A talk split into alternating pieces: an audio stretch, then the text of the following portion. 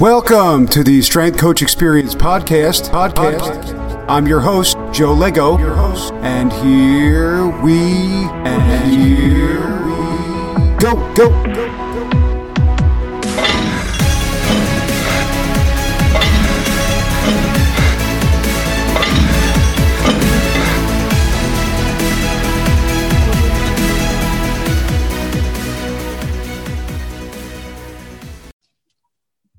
Welcome, everyone, to the Strength Coach Experience, um, episode 27. Uh, today, I want to welcome Keir. Keir is a rugby strength coach, and also uh, he runs the Strength Coach Network. Uh, Keir, welcome for uh, for coming on the show, man. I, I, appreciate you being here, and I can't wait to get this discussion underway.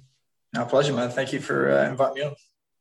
Awesome, awesome. Uh, so, why don't we just dive in? We'll do a little bit of your background growing up, and then we'll kind of take things from there. So, uh, you know, want to be professional rugby player. Uh, dawned on me at the age of um, 15, 16 that I was uh, five foot 10, uh, white, chubby, unathletic, not brave, not skillful, all of that good stuff. And uh, yeah, man, it wasn't happening. You know, I'd, I'd at, at the time, this is what, 1999 the, the first year that they had a representative team, I got into the team. So for like my, it would be the equivalent of my state. So I, I, I got to that level. And then within a year, I got cut. And it just, you know, developmentally, I was a late developer. And um, it's just one of those things like having looked back on that. And then also my time working in professional youth athletics. Once you're out, you're out pretty much. It's very, very rare that you're out and then you come back in just because uh, you know, the if, if you adhere to the 10,000 hour rule, the, the hours are not created equally and they're getting that many more hours. So, you know, by the time I got to my late teens, it was, it was extremely evident I was never going to be a pro. So I thought, right, want to be as involved in, in the game as I can be. Uh, if I'm not going to be on the field, you know, I don't want a real job. So I'm going to, or I'm going to be a strength coach. So initially that was my intent. And, um, the academic side did not come difficult to me at school. So I, I, got it into my head, well, it's not academic enough to be a coach, so I'm going to go be a psychologist. So I did something like six months of a psychology degree and hated it. And um, the excuse was I tore my ACL playing at the weekend. I lived on the sixth floor and there wasn't an elevator. So I was like, well, I can't go up those steps now. I'm going to have to leave university. So I started again um, in you know, in the States, it would be called kinesiology. So I did that for undergrad. And uh, at the end of it, I was forced against my will to engage with the reality, which was that I was a shit coach. I'd never coached a group of athletes before. Um, knew knew my way around research, knew how to read and all that kind of stuff, but I'd never actually coached and uh, let alone coached a group of athletes. And um, I basically spent two years in the wilderness after that. So I'd, I'd enrolled in uh, a postgraduate degree. I was a you know garden variety personal trainer, and I was volunteering, coaching my own team, coaching here, coaching there, just doing all you know, trying to uh, accumulate as many hours as I could. Um, whilst I was doing that, I was interviewing at a number of places, kept getting rejected. Then at the end of the second year, I, I was finally good enough to work for free for a year. so I, I, got my start in pro rugby, uh, a team called London Wasps one of the most successful teams probably in English history. Um, they were definitely on the downward slide. I think they, they'd won the Premiership 18 months or two years before I got there. And then the next year, we almost got relegated. So it, I, it was nothing to do with me, that success. I, I did a year there um, for free uh, in London, which was very, very tough. They basically created a job for me in the second year. So I think at the time the poverty line for London was fifteen thousand. They paid me ten thousand, so it was it was still tough. Yeah, so I did that for a year. Then uh, I'd I tried to do some maneuvering in the second year, realizing that hey, like you can't live on ten grand in London, and they could give you I don't know, 25% pay rise every year for five years, you're still going to be in shit. So he's like, hey, you, you need to you need to be with the senior team. So I tried to position myself to make that happen. And um, midway through the year, the head guy left, and then a new head came in, and there was reshuffling. I didn't get it. I ended up getting head of academy, which, you know, I was 26, 27, responsible for over 100 athletes. You know, I was it, looking back, it was a hell of a job to have a 26, 27, but I threw my toys out the pram, not happy. So I actually dropped down a level to link up with the coach that I previously worked with. Uh, but I was, you know, head of a senior team. That that was one thing that had been kind of leveled against me in job interviews. Not enough adult experience. So I thought, all right, fuck you, I'm going to go do it. So I went and got adult experience with that. By then, I'd made the decision that I was going to move to Australia. So I did a temporary contract with this team in England. I go to Australia, realized I've basically left a career in England to come and start completely over again in Australia and I arrived mid-season. So I'm basically waiting for the season to expire because nobody hires mid-season. And through dumb luck, I got the opportunity to be temporary cover for the Argentinian national team. So in the space of seven or eight months, I went from being an academy strength and conditioning coach in the Premiership in London to assisting with the top 10 team in the world through Exos. And they said, Oh, you could be there a week, you could be there three months bit in my head, I was like, right, once it's on my resume, you can't take it away from me. So I did. I, ended up being there for three months. Came back. One of the teams that didn't want to pick up the phone from you know to me when I arrived in Australia. Once I had that international team on my resume, they invited me to apply for one of their jobs. Current, they were the current champions of Australia, which means they're the best team in the world. I go there as the head of academy. Uh, within three weeks, they made me the head of strength for the adult team because of you know internal politics, which if you can get hired for a job like that after three weeks, that should set the alarm bells ringing. I'll tell anyone else listening to this, that is not a good sign. It will feel good. It is not good. uh, and it was a disaster. You know, I quit after six months um, just because I felt like it was compromise after compromise. I kept selling out, couldn't look in the mirror. I thought, nah, I, like I, I remember I worked out, I caught myself working out you know, this many more weeks that I can tolerate at this rate per week. I'm going to save this much and then I can leave. And I thought, nah, time to leave. So actually, I, I went back to Exos and said, you know, I made a mistake. Can I come back and contract for you again? And I thought I was going to get sent to China. So they would never say it, but like if you the the second class citizens of international contractors for Exos go to China. Every, you know the the lucky people go to Europe, South America, all that kind of stuff. If you if you're a bottom feeder, you go to China. But the cover or you know the replacement that they had assigned to cover me dropped out to go to another team, so I ended up being my own replacement. I said, you know, you have to be there for the next two years. You have to go to the World Cup, all that kind of stuff. And I did and you know we we probably significantly overachieved at that World Cup. Uh, we were probably you know top 10 in the world leading into that we ended up finishing fourth in the world we put 40 points to the second best team in the world you know we had a big win in that final year and that led to me going to tokyo so i'd initially wanted to stay with argentina and i'd negotiated a deal and everything like that but then i had a non-compete clause in the contract they wanted to sign me directly, didn't want to pay Exos, and that was it. I was out of the job. So that, that was actually my reward for you know getting, coming fourth in the world was no job. But I ended up going to Tokyo, um, which is probably like the, the most lucrative league in rugby. Um, I just made a decision to go out there for two years and get paid, and it, it basically drew a line under rugby for me. That was enough. And uh, midway through that contract, I decided, right, I want to come to the States and work in the NFL. And I started working at University of Richmond. Um, the girl that I was seeing in Tokyo um, came over to stay for uh, a week. And our two-year-old son is now asleep in his uh, his bedroom, so that didn't work out. And I'm now a single parent, um, but it, it basically, I went from Richmond to William and Mary. I was head at William and Mary for two years, and um, this last October, because of my my situation with my son and, and the way things are with business and just you know a variety of different things, I thought it was the right time to take a step back and, and concentrate on the education. So that's you know I just that was about 11 years of my career there. Yeah, a lot of lot of stuff in there, but like I said, a lot of a lot of big points for anybody listening. You know, I just want to point out, um, you know, and go back a little bit. When you first started out, you said you were, you know, the the kind of academic stuff came uh, easily to you. What are some of the things that were difficult for you uh, most when you started like coaching actual athletes? And you know, we already went over the easier stuff. So, what are some of the things kind of early on that you kind of had to overcome uh, because you didn't have that experience, you know, coaching a big group of guys or, or guys at all? You don't know what you don't know. you know, it's it's one of those things. I think know, I've probably done, I've, I've done a lot of podcasts since I left just because I think it's one of those things like that guy's leaving. Like, and I made, you know, I, I wrote something about it and 10,000 people read it. Um, but it's, it's one of those things that to me, the more academic the discipline is, the more academics will prepare you.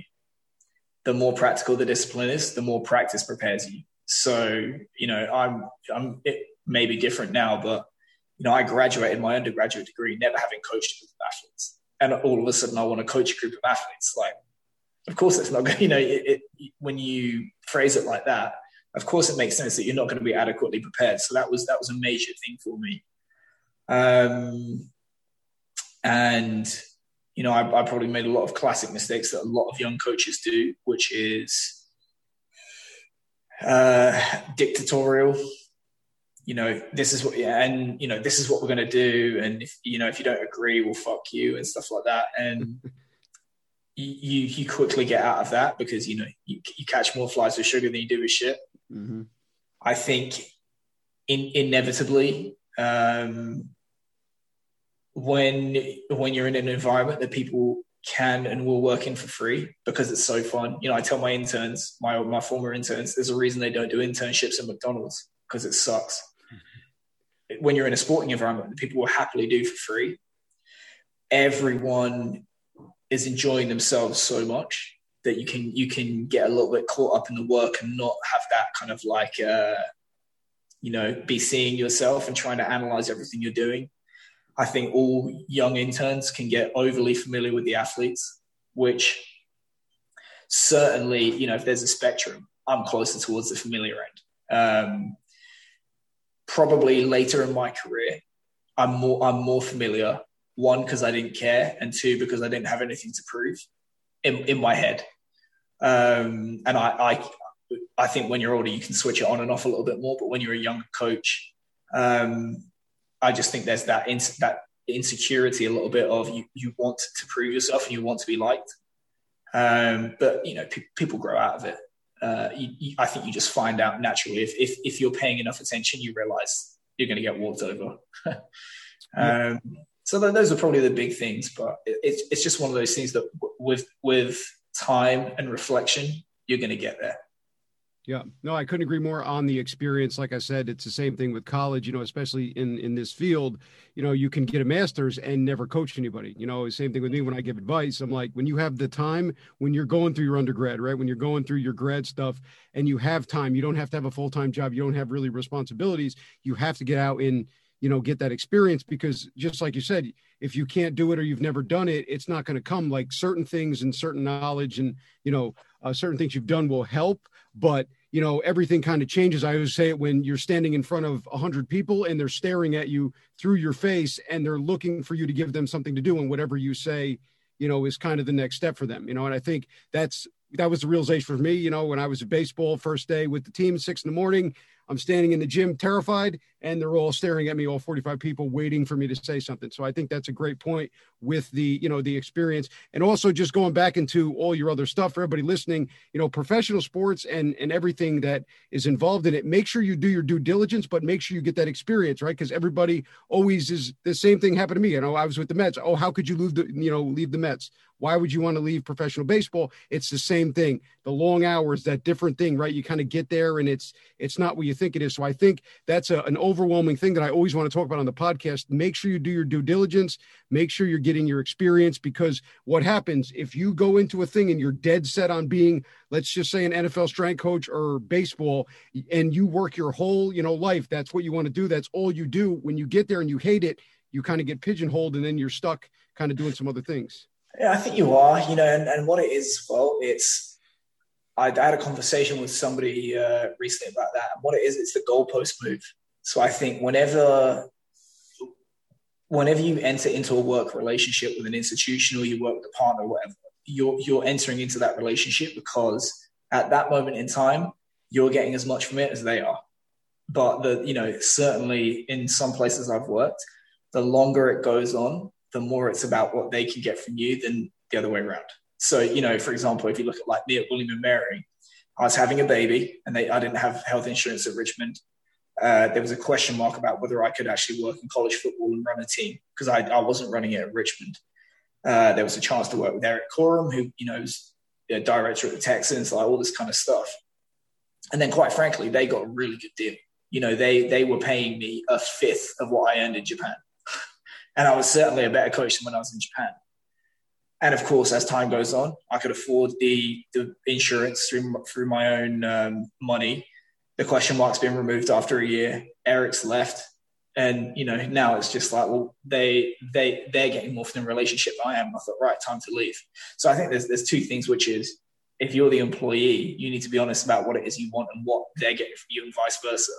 But if you're the employer and you're trying to hold on to athletes, you're going to have to keep moving the the goalposts for them and, and keep providing more and more and more to incentivize them to stay because it's just a fact to me that it's very very rare that someone's going to especially when you're a director you turn up in your first year and win a championship most staffs are in place for a really long time and the key members on the bus don't change their seats and it's like it takes a long time to win a championship you can't do that if you're changing 50% of your staff every year i yeah, mean that absolutely. particular department is going to change has changed 80% in three months and will change 100 very soon.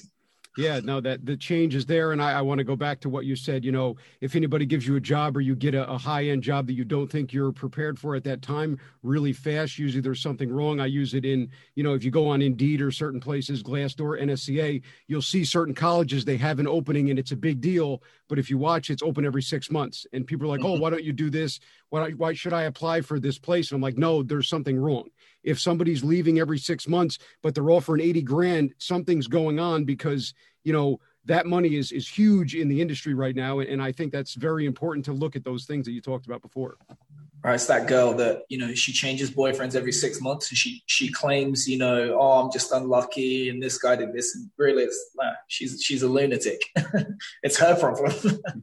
Exactly. Yeah. And then just, you know, going back to what you said too, when you get into these coaching roles, make sure you're getting what you want out of the relationship, right? Because originally you're going to come in, you're at the bottom of the post usually, but as you start to go up and you get sort of the things you want, those kind of fears go away and you prove yourself, make sure you're progressing because a lot of times, and from my experience, it happened to me, you'll be at a place you love it. First year is all, you know, nostalgia, if you will, right? Then the second year comes along, and pretty soon it's the third year. You're in the same spot you are, or you're not getting any better. And I think it's very important for those listening to understand make sure that you're you know taking the time to to see how you were doing because you'll get caught right? It'll be you could say you know your experience too. Four or five years down the road you're stuck at the same place and you're like this is terrible. I'm not making the money i want. I'm away from my family. And it starts to weigh on your coaching. And then when that starts to happen i think you you start to let the kids down a little bit.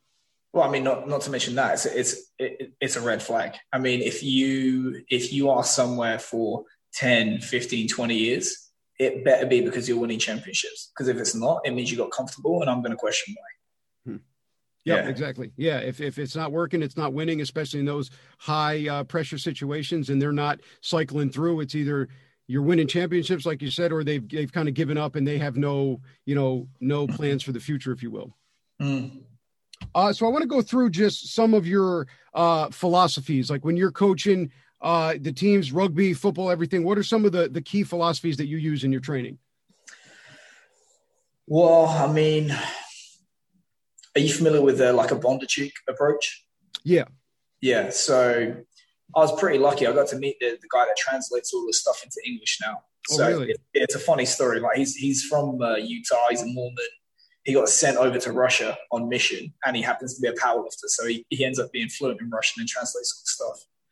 And one of the things that I, I took away from him is if you look at that Bondarchuk system, anything that is specific in nature is something that you can have a high degree of confidence, if not near certainty, that when you improve that training exercise, the sport result will improve. So why don't we just go into uh, for everybody listening out there? Why don't you just go into the Bondarchuk system and just uh, kind of explain that a little bit? So basically, he's he's the most successful Olympic throws coach of all time, and his, system is built on the idea that you can classify exercises according to their correspondence to the event that you're trying to improve. Okay. And there are, it's basically a spectrum from general to the most specific, which you would call a competition exercise, which is basically you're doing the event itself with something heavier or lighter, or you're doing, you know, variations thereof.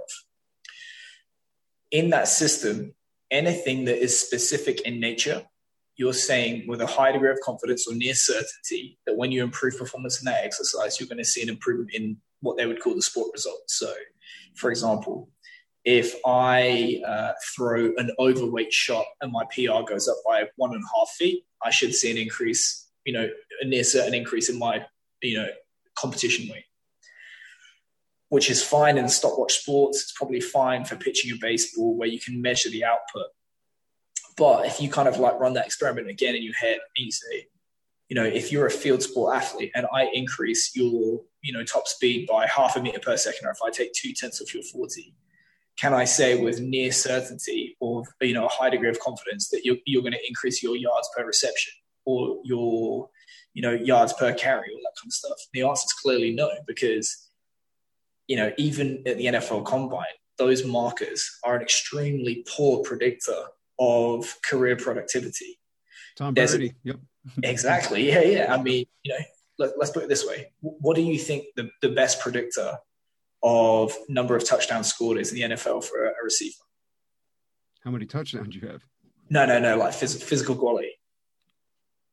Probably speed or catches something crazy. Uh, body weight. Body weight. Heavier receivers score more touchdowns. It just it makes no sense, right? So what you what you soon realize is that physical preparation, anything that does not have a te- technical tactical component, or a psychological component to it is general specific at best. And by that, it means it increases the potential for you to, you know, more usefully use your tech, your tactical technical awareness. So it just expands the envelope. Doesn't mean you're going to tap into it, right? So when you work in team sports as a strength and conditioning coach, that can be a very liberating thing it can be a very frustrating thing because you realize that you can do absolutely everything right as a strength and conditioning coach bigger faster stronger fitter leaner like all that kind of stuff and they can actually they can actively get worse at their sport so you you're only as good as their ability to tap into that physical uh, preparation with mastery of the sport so once once you come to that conclusion by default you have to understand that anything that detracts from the mastery of the sport long term, even though it may fluff the ego of the strength coach, is not productive. Um, and everything needs to be kind of like passed through the filter of is it going to make them better in their sport? And you realize that physical metrics. So even you know even in the NFL, no no predictor of uh, career productivity. All it is is a barrier to entry. So you need to, ex- you know, if you read Game Changer by Fergus Connolly, he talks about, you know, what's what's the minimum standard required for the the level that you want to play at. Check it off so it's not a limiting factor, and then it's going to be about how well you can you can execute a tactical technical game plan. So physical qualities do a good job. Some of them do a good job of distinguishing between the levels. So you can look at amount of data blind and be like, oh, you know, that guy's probably around one pick, that guy's probably around two, round three it doesn't tell you how good you're going to be amongst the other round one picks. So it's, it's actually not that that much of a, a predictor of performance. So what you need to do is here's one thing I, I think is true, but I can't prove. Whoever trains the most wins with a massive caveat of it has to be purposeful practice. It has to be um, not in a way that detracts from physical qualities. They have to be robust, all that kind of stuff. But if you try and achieve that from your kind of like areas of strength and conditioning coach, I think it's going to be way more productive within the realm of team sports than what currently happens in North America, which is, well, the squat numbers went up. I mean, that's not even predictive of speed and power. The squat numbers went up, um, the bench went up. Look at the three cone drill, and then you do this, and then the team goes 0 and 13 yeah, no, I, I completely agree. Like I said, I, I think that's still something that's uh, within the the field you know because basically the basics of strength conditioning you look at an athlete on the field you watch what they do how can i make them better at that? It doesn't matter you know that's how it is. It's easy. You know i did a podcast uh, a few months ago with a strength coach and we talked about it. He said i can get more out of a guy sitting next to me at a soccer game about what he's going to do and the predictors of the things that the athlete needs than somebody else who overthinks everything which is true and i think you're right. It's a pat on the back. If you can't do those things and not saying that everybody that uses those metrics and those things isn't good at what they're doing but a lot of times if you can't do that or you don't want to take the time to analyze those numbers and really find those predictors you're going to do the oh they they're one look at his one rep squat is, is 600 pounds his one rep bench you know the three yeah. cone drill all those things and in reality they mean absolutely nothing i mean we just talked about look at tom brady just won the super bowl you have lionel messi like all the way through and they're like revered and they're always mm-hmm. the best but it's still it, it seems like it's kind of hard to pick up especially here in the united states where you know they use those numbers well i mean one one thing that i tried to do during my time with argentina with our, with our staff is I, I really like thought experiments and taking things to like a, a, theoretical extreme because it's going to reveal your preferences. So, one of the things we used to ask our coaches is if you had to write down on a postcard what it is your position does better than anyone else in the field, what would that be? Now, the answer to that question is going to be your SPP. So, elite athletes make their living by being world class at one or two things, really good at, uh, you know, several things, and okay at a bunch of stuff. And, you know, if you kind of ask the additional questions, what's the stuff that makes you most fatigued on the field of play? What's the things that you do most often? And what's the things that are most consequential to the outcome of the game? Those are the things that you need to be improving with training. And it can be very, very easy to measure those things in stopwatch sports. In field-based sports, it's harder to do. So you have to come up with surrogate measures as, you know, you're going to infer improved performance from that, which, you know, typically in field-based sports, it's going to be sprinting, jumping, and maybe some kind of like loaded explosive strength movement. Um, you know, you can make the argument that if you are training and numbers in the weight room are going up and those tests are not improving, you have wasted your time as a strength coach, which can be it can be frustrating to to hear that. But you know, ultimately, the program has not worked until its impact is felt on the field. Yeah, absolutely. I, I couldn't agree more. That's what you're trying to do and you know that's that's the goal. You know when you write a program from day one to the end of the season it should be to get the team better. If they get bigger and stronger and faster but their batting average goes down their velo goes down or they don't run 40s faster i think you failed. And, and i think it's it allows more strength coaches to kind of hang around because oh he's been in for 20 years. Well how many players have got drafted or how many championships won? Well zero but you know every year they're they have this great video that goes on youtube with rock music in the back and they're all throwing weights around you know, and I think that's a you know a small issue in the field.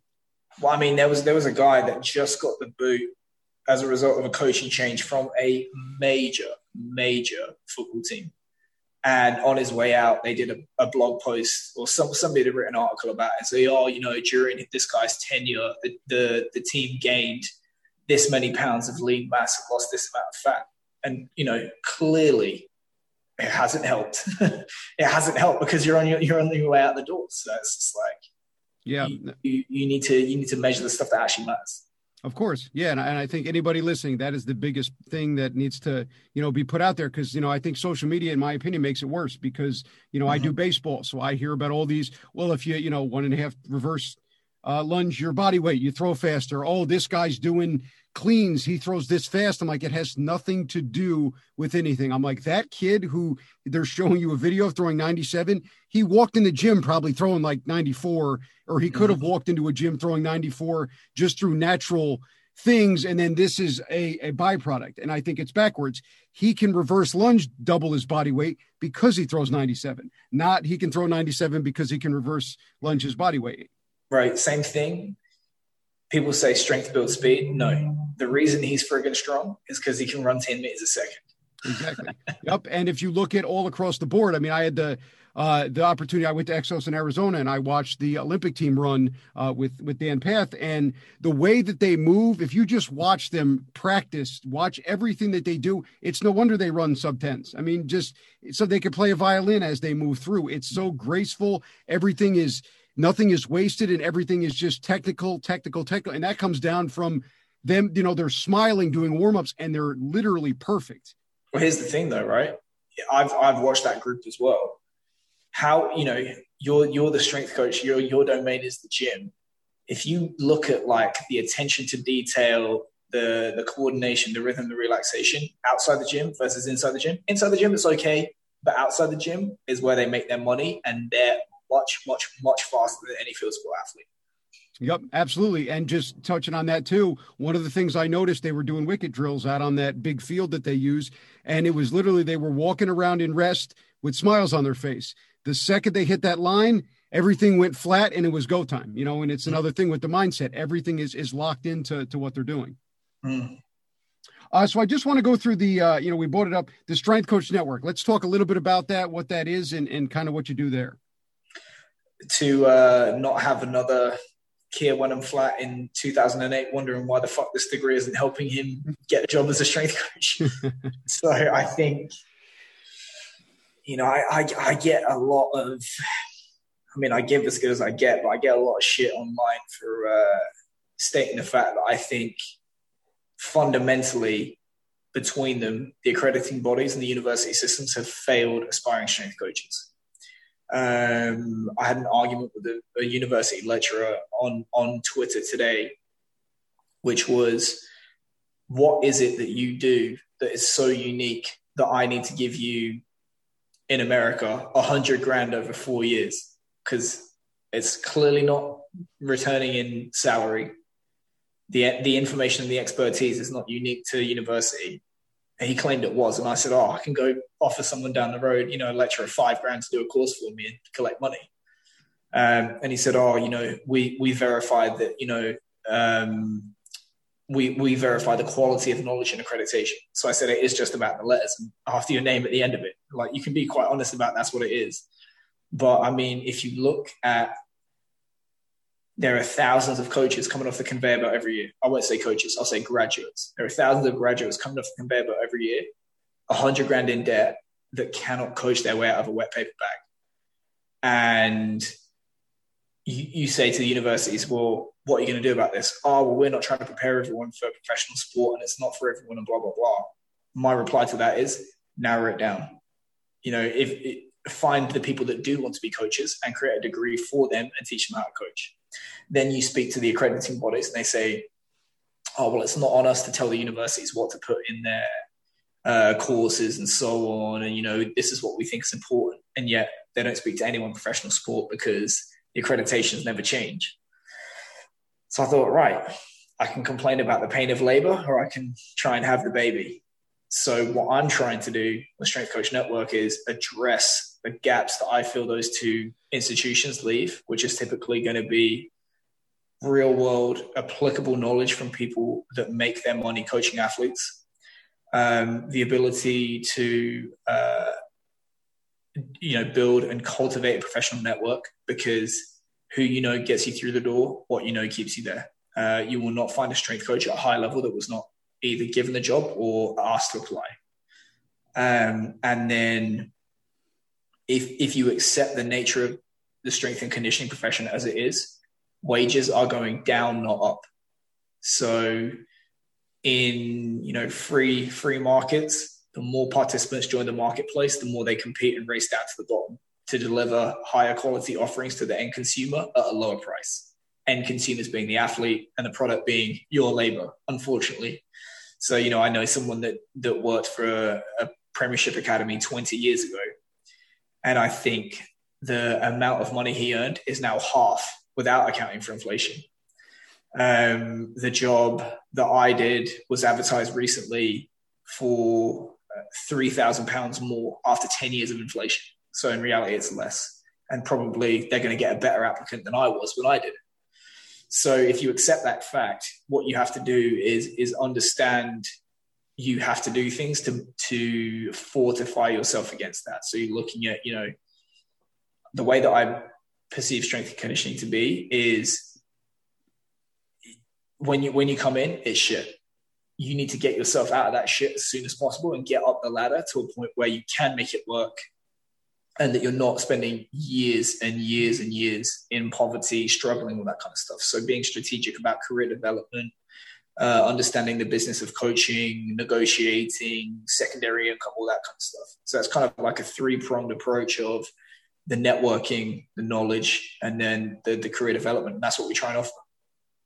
I, I completely agree. Uh, you know, going through the college, you know, thankful for my experience, all the teachers, but mm-hmm. for me, college was that background, the kinesiology, the anatomy. But after that, you know, everything that I did was was on my own, and not that I didn't not that I did on my own, but meeting people, networking, working with the teams, and they don't teach you that. You can literally, just like you said, you can go to university, you can coach for six years, you come out with a master's degree in the CSCS, and then you you can't coach anything, and mm-hmm. then and then what happens is, you know, I think a lot of times people hate the field or it's just having understanding and understanding that I'm going to coach 100 people. This is what I want to do. I better learn how to coach 100 people. From the mm-hmm. second I get to college to the second I leave, I better be around 100 people and learn how to coach those people. And I think that's a huge flaw. And the business thing is huge. They teach you nothing about business. They don't teach you hourly stuff, insurance, anything. You know, most people I'm sure you talk to, it's all you figure it out on your own. You come out, somebody asks you how much you charge. You first couple times you fumble around numbers, and then you know eventually you you get through it. But I, I think that's huge. You know, you don't have a business plan. Nobody tells you how to write things, present stuff. You know, insurance is a small issue if you screw up with that stuff. Uh, so I, I I completely agree with what you're doing because those things are just not taught and it's continuous. You know, and if they're accredited by the the certification companies, then why aren't they teaching what what the certification is supposed to allow you to do. You know, if you're gonna if you're gonna allow somebody to sit for a CSCS or you know a CS, the other one with the the college stuff, then you should be making sure that college gets you ready for the next step right after you get your cert, and that's just not a thing. Right. I've no one has yet to ask me how many cycles of air per hour I need in, in my weight room. you know, like the CSCS uh, mm-hmm. facility design stuff. Yep. So or how high the mirror is supposed to be off the wall or you know spacing else. spacing between racks the, yep. the answer is cram them in as many as you can get in the room and then crush your fingers exactly and and you touched on it before you know every strength coach the plans look great in the office the night before 99% mm-hmm. of the time you're going to you're going to go get that with a group of people and something is going to happen go wrong and i think where you make your you know your bang for your buck is having a structured you know, plan, knowing what you're going to do, but being able to adapt to whatever is going on. And they can't teach you that in a book or on a cert. Here's, I mean, here's an example for you. The, the accreditation process in the US, in, in the UK, sorry, is is slightly different in that there is a practical component. I've I have a lot of issues with it, but you know, one of the modules is Olympic lifting. You know, the the whole thing is you you must be able to do the Olympic lifts, coach the Olympic lifts if you want to be a strength coach, which is wrong. But if you accept that premise, you know, okay, you, you spent all this time coaching with a broomstick and all this stuff. To, to my mind, it would be way more productive to say to an aspiring strength coach, you know, here's how you modify around you can't axially, axially load. Here's how you modify if they can't grip. Here's how to modify if they have back pain, all this kind of stuff. Because I modify exercises on a daily basis. You know, I, you know, right. It would be more valuable to, for example, do that than worry about the double knee bend or you know do you do the reverse chain method and all this kind of stuff and i just think it's it it doesn't reflect reality um, and that, that's the frustrating thing from the uk side of things i don't have the accreditation now the, the criticism of be i don't have the accreditation i don't care but it hasn't changed in 10 years we I've been speaking to people that for 10 years have been criticizing that, that accreditation process and they'll go, mm, if it's a problem, change it. And if it's not, it must be perfect. Yeah, I think it, it, you get caught because, you know, one of the things with the CSCS, I don't like it. I've never liked it, but I have to have it because it's what allows me to do, you know, what I do, but it, it hasn't gone anywhere. You know, you, you, it's the same things uh, my complaint has always been if you look in the books, it's all studies. The whole chapter is a bunch of studies. And I'm like, well, how are you supposed to learn? So I have to go and grab these studies and read, you know, that's most of the stuff. There's not a lot of information in there. And then when you take the modules, like you talked about to get CUs and different things, it's all stuff you know already. You know, mm-hmm. you can take the quizzes off of base knowledge and it doesn't go anywhere. And, you know, like you've touched on again, all the stuff that they teach you to fix never happens everybody knows if you're doing an Olympic lift and your back hurts to stop. It's where, you know, you have a kid who has to Olympic lift, but he has some joint disfig, you know, dysfunction going on, but we still have to get him to clean. Those where you, you know, that's where things get tricky. But if somebody has a sprained ankle or they have upper cross syndrome, obviously anybody that does that is not going to put them through that exercise. So it's kind of a list of things that you already know, but all the hard stuff comes when you're with the experience and stuff they don't teach you. Well, right, CSC, CSCCA. Oh, I took that. Yeah. Master coach qualification. Yeah. The the sole requirement is that you last 12 years. And it, you know, what's what's the best way to last 12 years in this field? Hit your hit your wagon to a coach that likes you. No reflection of ability whatsoever. In fact, there was a you know the guy that uh, ran a kid to death at school a couple of years ago is still Oregon. No, Maryland. He's still oh, on their, he's still on their website as a master coach. Wow. And he got hired by Sorinex, which is why I will never give Sorinex another penny. Yeah. I I actually I had the pleasure I took you know the pleasure I took that test too and it was mm. just a disaster. I um actually when I I went there to flew out I, I did my intern stuff and and I have you know listen I have cerebral palsy and literally they were going to not let me take the test because they said if I couldn't do the exercises you know, you can't coach. If you can't, I said, guy, I've coached 500 athletes. I was like, and then I, I stopped, I took a breath and I said, are you trying to tell me because I'm affected with a disability, I can't take your test? And the guy goes, hold on, hold on. And he goes away for about five minutes, comes back, and he's like, hey, listen, if there's anything you need, I said, yeah, exactly. Because if you don't let me take this, the, I said, your organization is going to be named after me. I was like, and then they let me do it. and they had some guy come out, but it was still a disaster. You know, the whole thing it's all day but i i just you know the master i'm like i everything that i've done in my career up to that point it wasn't a ton but i was there. I'm judged by there was 40 people at the time. And i'm mm-hmm. like what what separates them from me? How are you different than me? You've been here for 12 years. That doesn't that doesn't say anything. So completely agree mm-hmm. with that. Yeah man. They're crazy. Um so let's just go through uh we've already talked about uh you know things that you you know you don't like and things. What are some things you'd like to see that can change that you think are kind of applicable in the next five years, like things that we'll be able to change in the industry?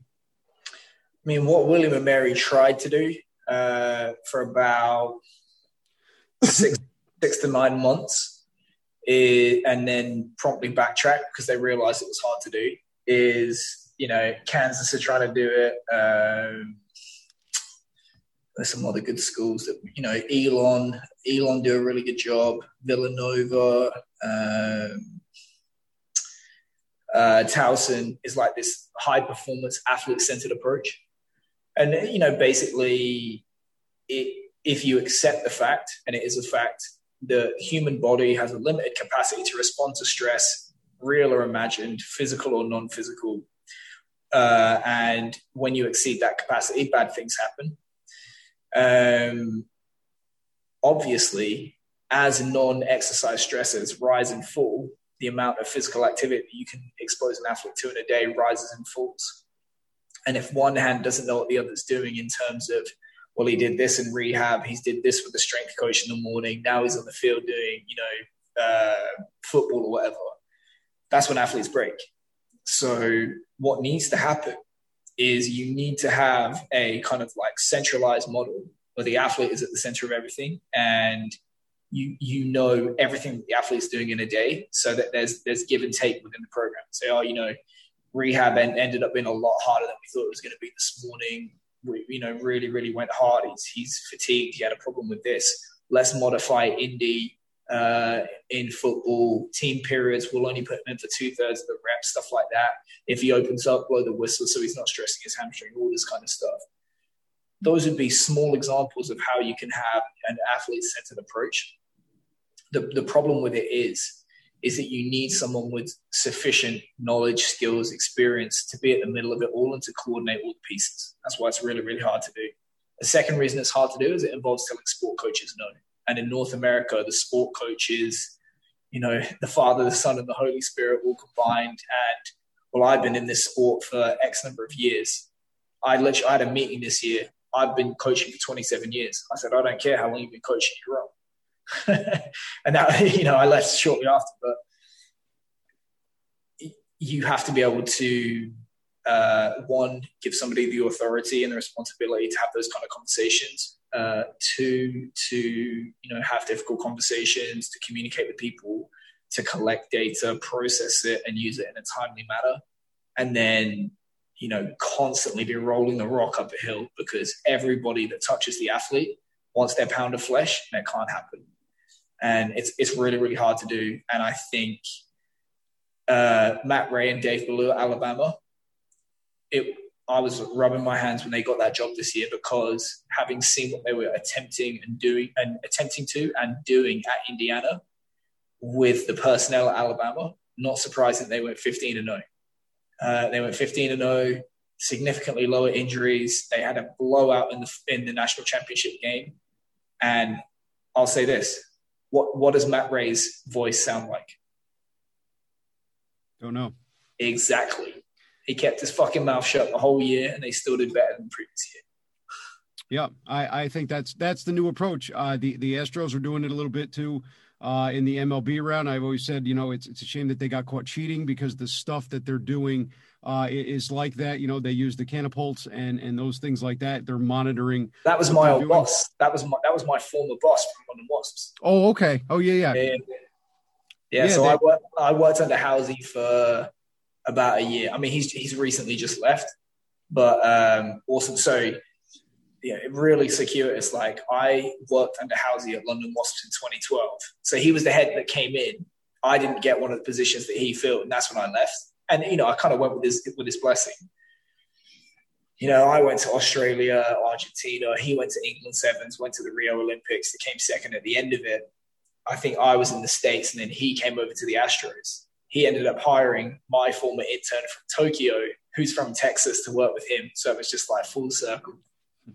Crazy how the networking happens. But yeah, that that stuff, same thing. You know, that started to happen, and you know, I was like, this is this is where we need to go. But just like you said, it's one of those things. It takes a lot of work, and you need that that middle cog, if you will, to run everything. Because if the person in the middle doesn't understand it or can't under you know oversee all those things and put them in the right direction it's going to fail. And then on top of that you need the hands or the fingers of that to be able to offer those things and be experienced in what's going on. And then you know we talked about that pushback. The older generation is going to say well i don't want to do this. And if you have one issue with a sports coach who doesn't understand the anatomy or doesn't want to listen to what's going on that's you're going to have the problem. So i think that's definitely something that we need to see. I just hope that it's going to be able to, you know, maybe get cleared up uh, once some of these teams, especially in the professional realm, start winning, and you know, in the colleges they start to uh, reach high performance as well.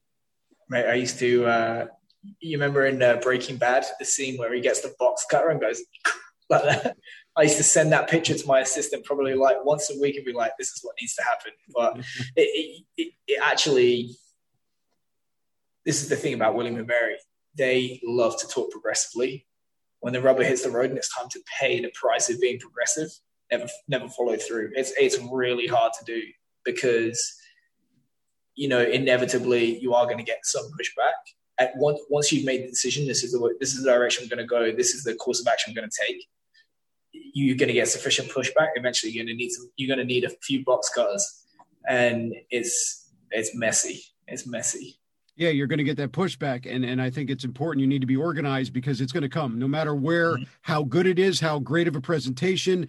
Once all those pieces are in, it doesn't matter. It's different, you know, mm-hmm. and I think the, the biggest thing is it puts pressure on those people that want to stay old school because if these teams that we just talked about start winning national championships, right, on a, on a yearly basis, and that becomes the kind of, epitome of what strength conditioning at these levels should be, they're going to, all these schools are going to start cleaning house and we're going to have to get new people. And I think that's where you're kind of holding on to the old guard and that's where that pushback comes from.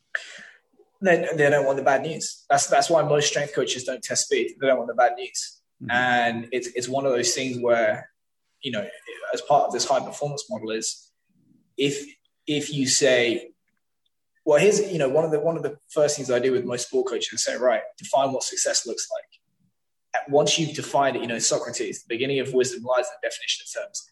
Define precisely what it is you want to achieve and what success is going to look like. Right? Okay.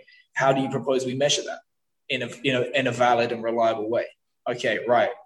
What's the objective? Now you can measure it. How are you going to reverse engineer it to get from you know from where you are now to where you want to be?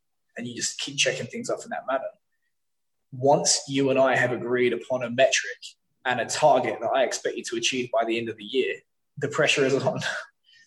and yeah, it's like it's it's fairly normal as a strength coach to to achieve that. But I mean, I would say it's probably rare for sport coaches to have have that kind of focus put on them. Yeah, absolutely. Because it's, you know, it takes you out of your comfort zone. Uh, touching on the sport coach, what are your thoughts on the new thing kind of with, you know, uh, the guy before at Alabama, where the new phase of strength conditioning in certain areas is you get the background for strength conditioning, you understand the science, and then you go into skills coaching. Do you think that has a, you know, that could help a little bit with with the model we talked about, where your sport coaches have that uh, that background and you can rely on them to carry out your strength conditioning stuff? Um, I mean, how how would the average strength conditioning coach feel if someone had been a skill coach for 20 years and they just decided, I'm going to be a strength coach? Yeah. I, I think, you know, uh, there it's much easier. I think it is much easier uh, I'll say, you know, it, it, can be much harder to be a sport coach, but it can be much easier to be an instinctive sport coach than it can be to be an instinctive strength conditioning coach. Um, people can have, you know, a, a natural kind of like systems mindset when it comes to sports. And some people can be like natural teachers, natural educators, or like break movements down. Um, so there are there are sport coaches out there that have you know tremendous coaching resumes that have no formal education. Um, the same is probably not true of being a strength and conditioning coach. Um, so I th- I think it's going to be easier for him going from being a strength coach to a to a, a special teams coordinator. Um, I still I, I don't know. I don't know. It's it's certainly more likely going the other way it, it should be like that though. You know, it should be what what we discussed with the, the high performance model. That the easiest way to integrate te- uh, tactical, technical, physical, psychological is to master them all yourself.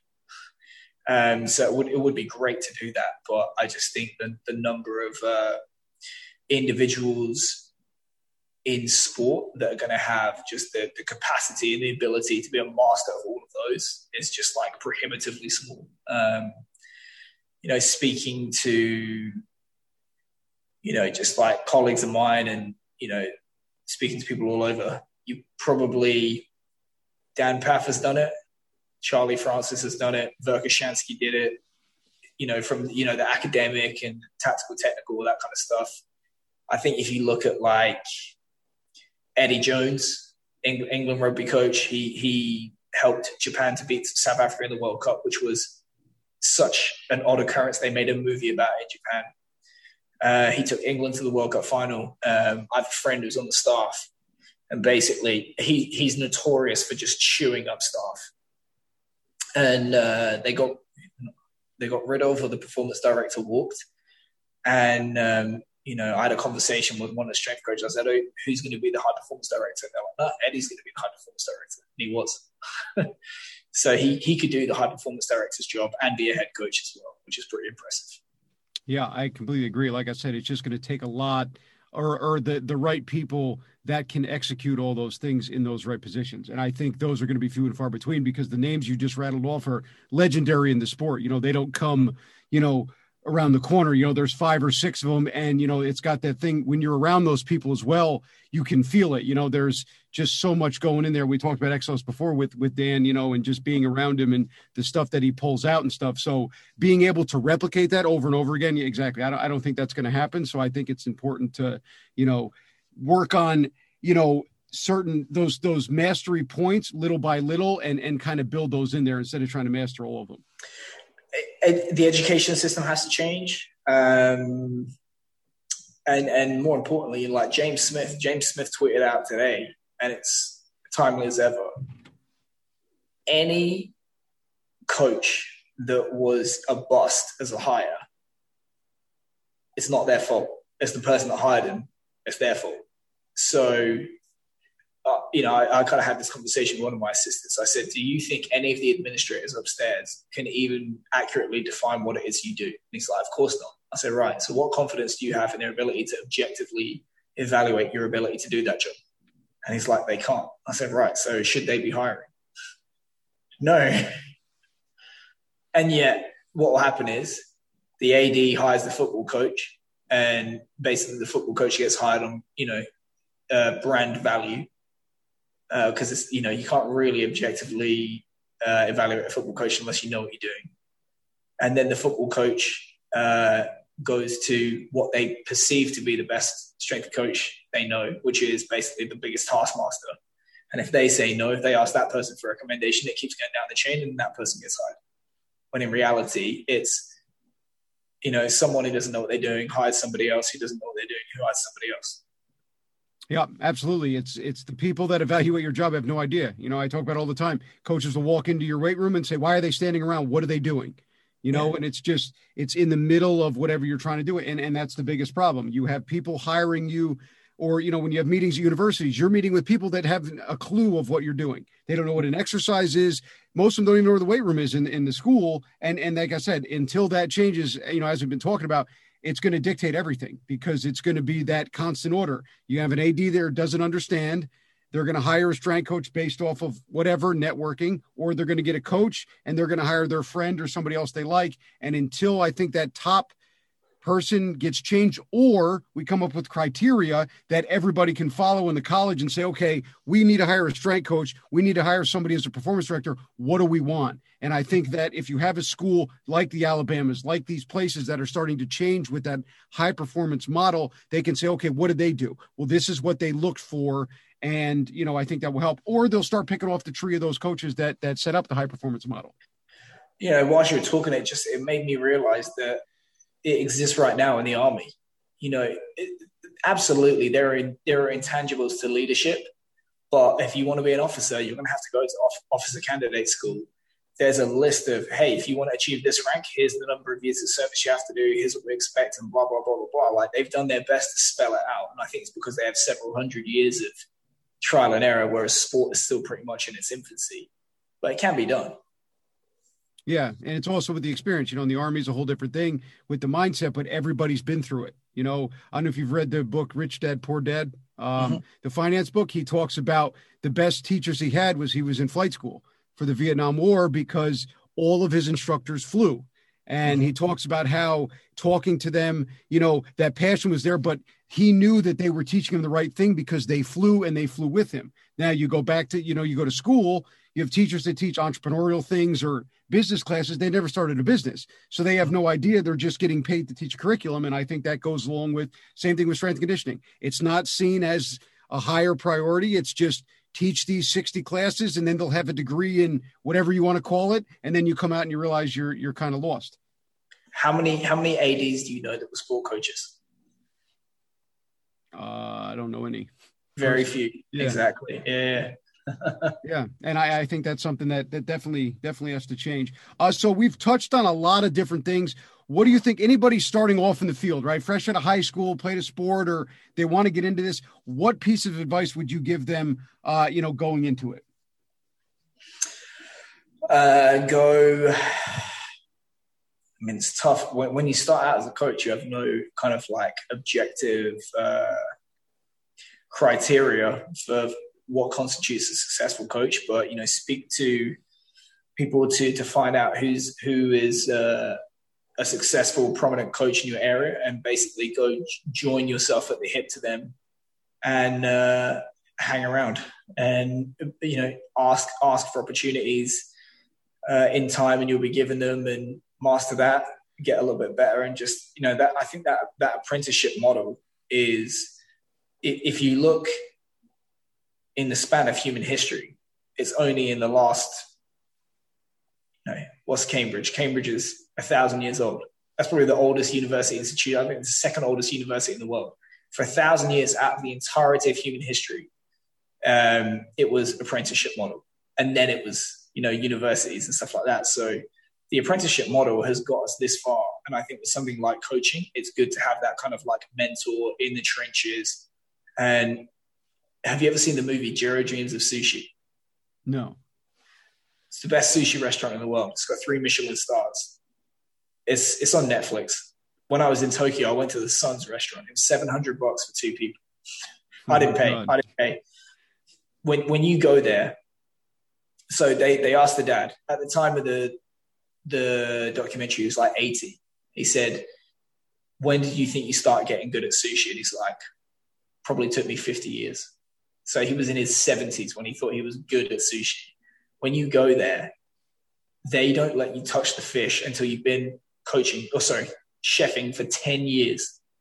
Wow. So for the first year, they said, I, I you ask them all questions like that. The first year, you do the uh, the hot towels. Said if you mess that up, you can do it again. Then they let you do like the rice. Then they let you do all this kind of stuff. But it's like that that kind of like you know crawl, walk, run of coaching. Start now. Do that.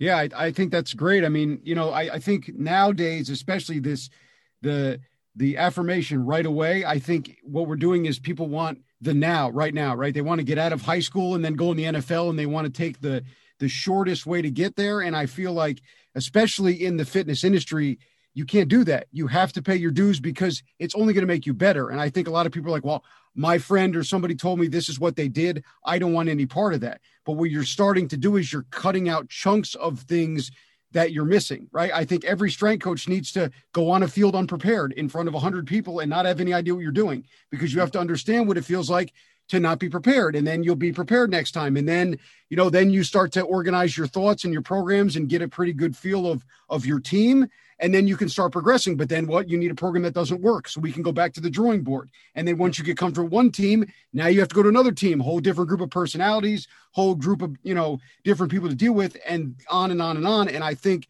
that is something that works. And I think that model is perfect for strength and conditioning. I think we need to find a better way to compensate a little bit more so we don't have to eat ramen noodles and and live in studio apartments but that is you know as as old as time. But i think nowadays what you're seeing is that pull apart because they want it now. Kids want to go now. They want to do an internship for six months someplace and be hired and that's never going to happen especially in this field. You know it should be treated i feel like not on the same plane but just like a medical doctor. You go to medical school you know fully 11 years and you need every bit of that before you come out and have surgery. You know mm. not that it's that serious but the same thing is you need to master certain certain skills and make sure those are down because when we let you out or when you go out into the field, your job is to make these people better. And I think mm-hmm. what we've been talking about that pressure to say, hey, this stuff that you're doing needs to win us a national championship. I think if that was there and that was the main goal of every university, that you know that uh, apprenticeship model would be hit on every sector because all of them would know, okay, I have to spend as much time in this bubble here because when I get out there, I have to win and I have to produce or I'm gone. And I think hmm. there's too much of that coasting we talked about for 12 years, which affects the field all the way down. Yeah, I think, you know, there's a lot of uh, there's a lot of institutions out there that try and be all things to all men, and I think that's that's a slippery road. You know, you want to do you know positive outreach in the community you want to win but you know oh we want to generate revenue and all this kind of stuff. I think it's like when when i've been a part of more successful organizations there's been that singular focus and everyone in the building is pushing towards that. And once you start to pull in all different directions yeah it's, it's not good. I mean just touching on the thing you said about being patient i would not have listened to that advice in my early in my career. Um, i went from starting my internship to coaching international rugby in three years. So I've got a real jump first, look later mentality, and probably still do now. Um, if you are going to do that, though, be prepared for the failure. yeah, yeah, of course. No, yeah, with the patience, like I said, if you can, you know, take every opportunity. But yeah, you're right. You have to be prepared for the failure. You know, mm. and some people, it, you know, they can deal with it right away. And anybody listening, if you're not prepared for failure, you cannot do this because it's going to happen probably the first day, the first week, something's going to happen. You're going to fail. The team's going to fail. The program's not going to work. This is how you learn. And it's not, uh, you know, you can write the most, we've talked about it before, beautiful programs on the computer, but putting them into practice and getting them to proceed the results that you want on the field is is is a very hard task. So just make sure when you're going through programs, try things, but but just be prepared to fail. Yeah, uh, so what's next in the future for you? Uh, I mean, I know we got COVID and craziness going on, but but what's the next direction? so I want to keep going, growing Strength Coach Network. Um, you know, we we got members in like 30 different countries right now, and I'm I'm really pretty happy with with how it's grown in the last year. I think we can grow even more. Um, what what I'm trying to do is currently I'm developing a long form course. Uh, so one thing I've realized with with the network with with the subscription business is that it's it's kind of more like the buffet. Like, oh, I'm gonna try a bit of this, try a bit of this, try a bit of this, try a bit of this, which is great. Some people do want that, and some people want more structured learning, and they want real get into the detail. You know, tell me what to read, tell me to do this, this, this. So I've developed or am developing for release this May a long form course, which is basically going to be like the Strength Coach Network Foundation. So the the emphasis is you're a field sport athlete or you know yeah field or court sport athlete. Uh, level one is foundations, i.e., if you were an intern or a developing coach and I had the opportunity to lock you in a room for a weekend, how would I spend 20 hours to make you the best coach you could be. And it's probably going to be about another 20 hours on top of, you know, additional reading, uh, papers, practical tasks, questions, stuff like that. So we've got a long form course that's going to be released in May. And then we're going to follow up with level two, which is here's the distinction. Typically, when you're an intern, you you you you can be a successful intern by just being a house elf. You know, clean, oh, be yeah, nice. Yeah, yeah. yeah once once you get hired, it's actually about how do you be the best coach in the room, i.e., be a technician. So that's going to be the level two, which is like you know now now you're coaching athletes day to day. How do you start to individualize and optimize everything and get a little bit more scientific with what you're doing? And then another slap to the face in your career is once you become a head or a, a high performance director, it doesn't matter how much you coach because if you are moving all those pieces around the chessboard, you're never going to coach. It's all about management, leadership, coordinating with others, communication, conflict resolution, all that kind of stuff. So that's going to be level three.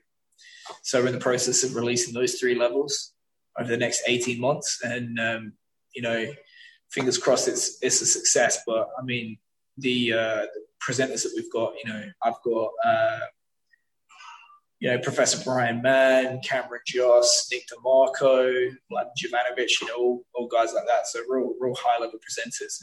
Hopefully it's a success. Yeah, no, awesome stuff. Uh, anybody listening, be sure to check that out. Like I said, it's great. Uh, if you're interested, um, if anybody wants to reach out to you, ask you questions, you know, talk about more what we've touched on the show or with the network, uh, where's the best place to uh, get a hold of you? So just rugby strength coach on social media and then strengthcoachnetwork.com. All right. And uh, when I put the post out on the Instagram uh, for this episode, I will definitely tag him in the um, in the post, and all that stuff will be there. Cool, man. Thank right. you. Thank you so much, man, for coming on. I, I, I enjoyed the conversation. It was awesome, man, and, and thank you so much.